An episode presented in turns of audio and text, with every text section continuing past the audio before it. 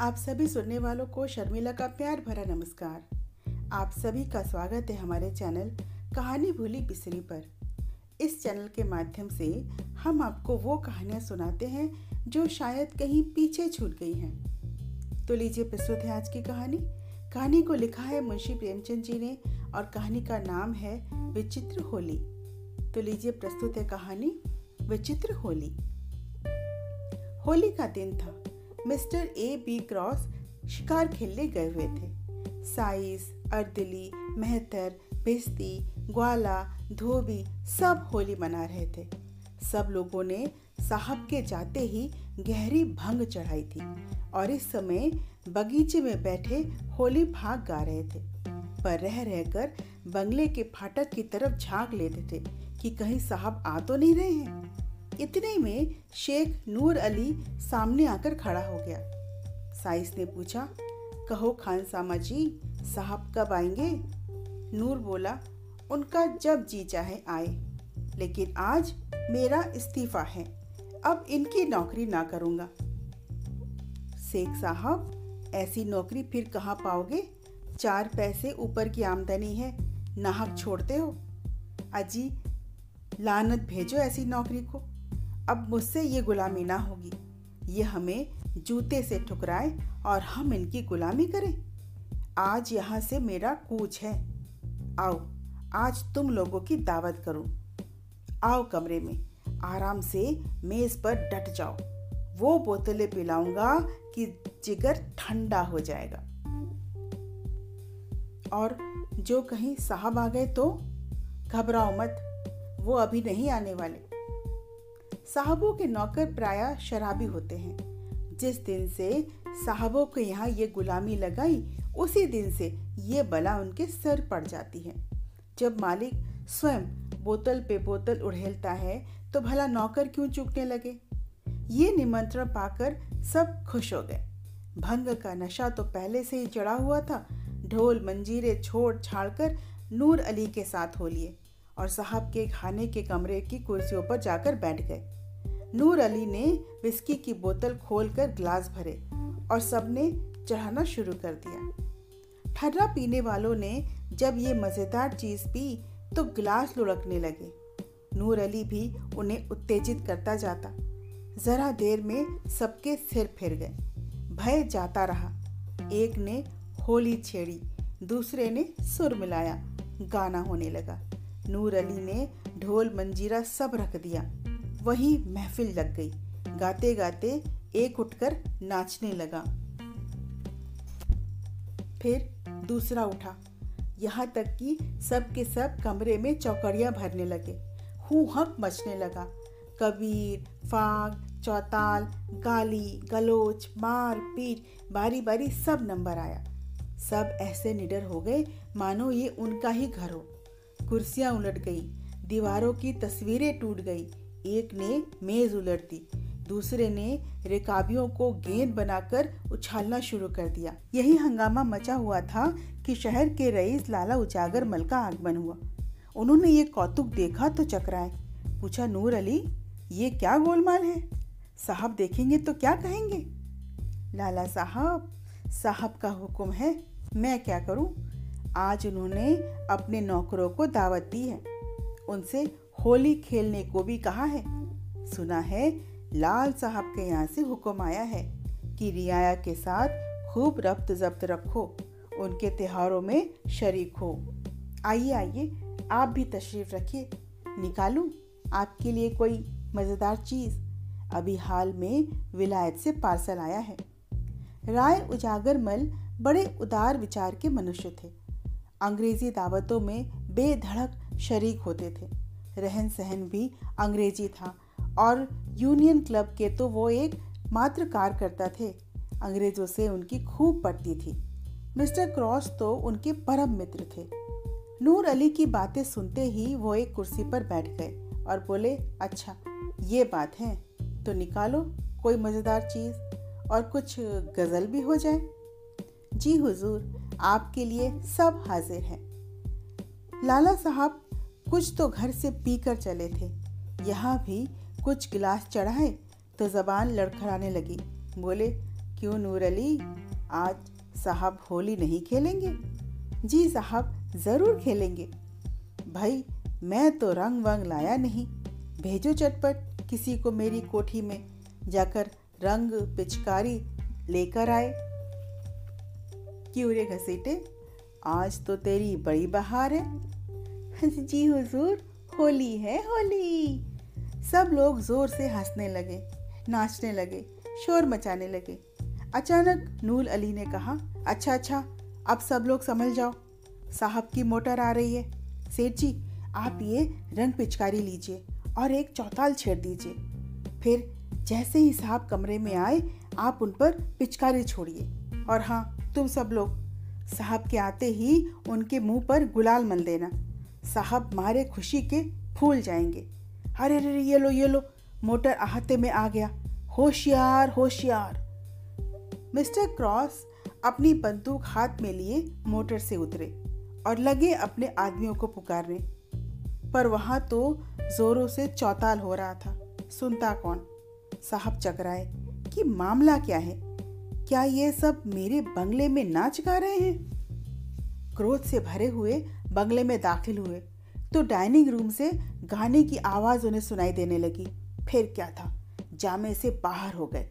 चेहरा विकृत हो गया। हंटर उठा लिया और डाइनिंग रूम की ओर चले। लेकिन अभी एक कदम दरवाजे से बाहर आया ही था कि लाला उजागर मल ने पिचकारी छोड़ दी। सारे कपड़े तर हो गए। आँखों में भी रंग घुस गया। चेहरा पोछ ही रहे थे कि साइज़ और ग्वाले ने आकर उनको पकड़ लिया और उनके मुँह पर रंग मलने लगे। भी ने तेल का काली का पाउडर लगा दिया। साहब के क्रोध की सीमा न रही।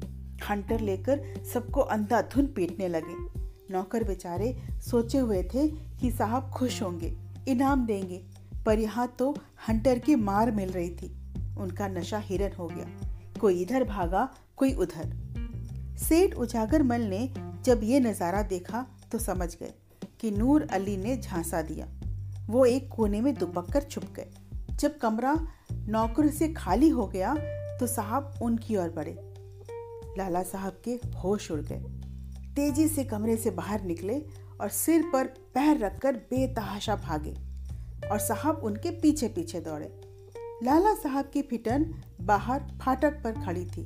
घोड़ा शोर सुनकर चौकन्ना हो गया। कनौतिया खड़ी की और फिटन को ले भागा। विचित्र दृश्य था।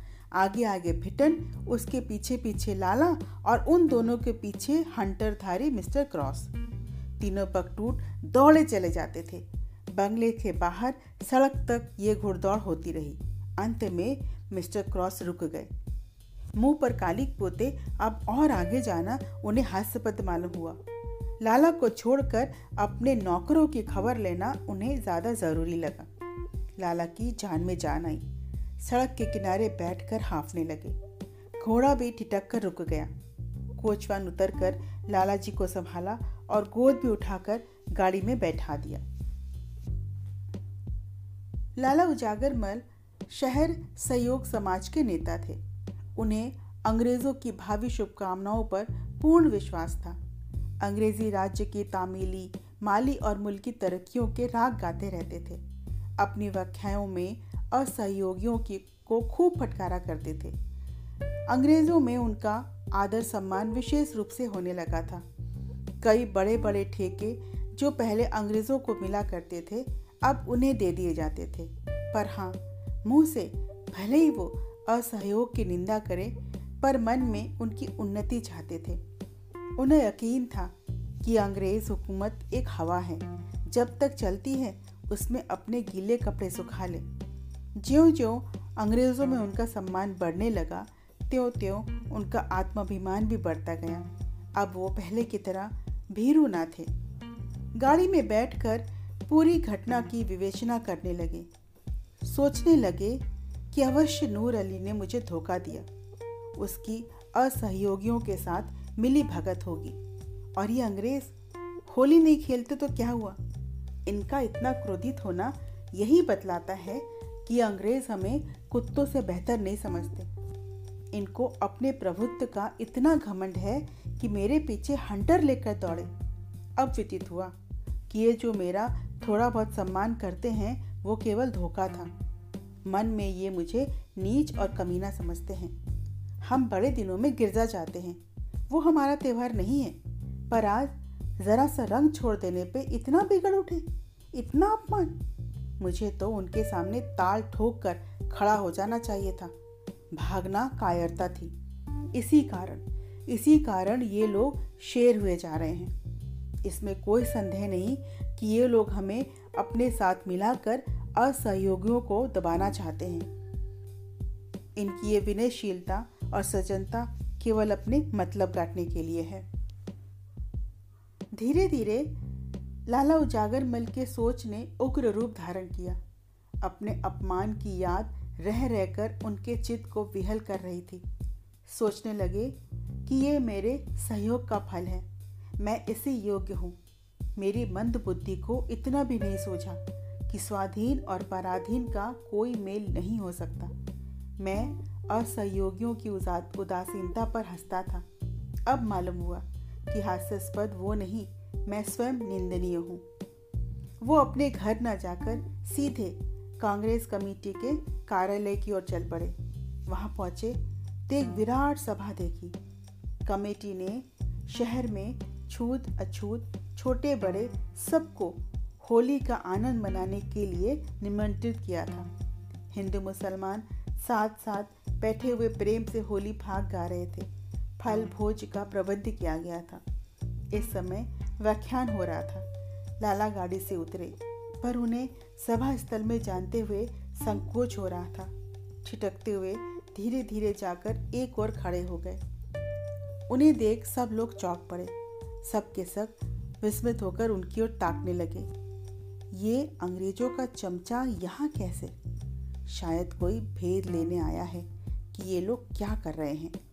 वे सब उन्हें चिढ़ाने लगे और लोगों ने कहा, कांग्रेस की जय, कांग्रेस की जय। लाला ने उच्च स्वर में कहा, असहयोग की जय, खुशामदियों की छय जी हुजूरों की छय ये कहकर समस्त उपस्थित जनों को विस्मय में डालते हुए मंच पर जा पहुँचे और गंभीर भाव से बोले, सज्जनों, मित्रों मैंने अब तक आपसे असहयोग किया। मुझे क्षमा कीजिए। सच्चे दिल से क्षमा माँगता हूँ। मुझे घर का भेदी, जासूस या विभीषण ना समझिए। आज मेरी आँखों के सामने से पर्दा हट गया है। आज इस पवित्र प्रेममय होली के दिन मैं आपसे प्रेम आलिंगन करने आया हूँ। अपनी विशाल उदारता का आचरण कीजिए। आप लोगों से द्रोह करने का मुझे दंड मिल गया है। जिलाधीश ने आज मेरा घोर अपमान किया है। मैं वहाँ से हंटरों की मार खाकर आपकी शरण में आया हूँ। मैं देश का द्रोही था, जाति का शत्रु था।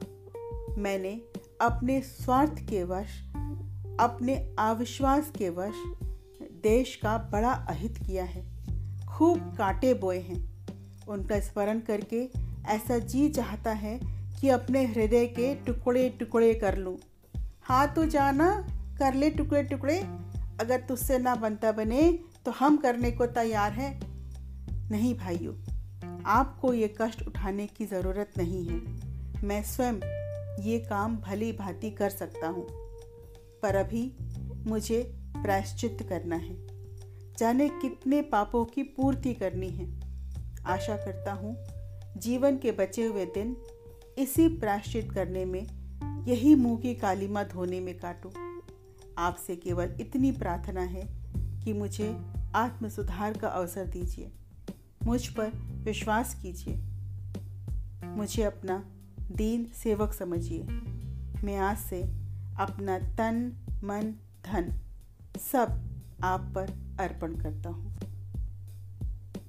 आज की कहानी यही समाप्त होती है। अपना कीमती समय देकर हमें सुनने के लिए बहुत बहुत शुक्रिया। शीघ्र मुलाकात होगी एक नई भूली बिसरी कहानी के साथ। तब तक के लिए अलविदा।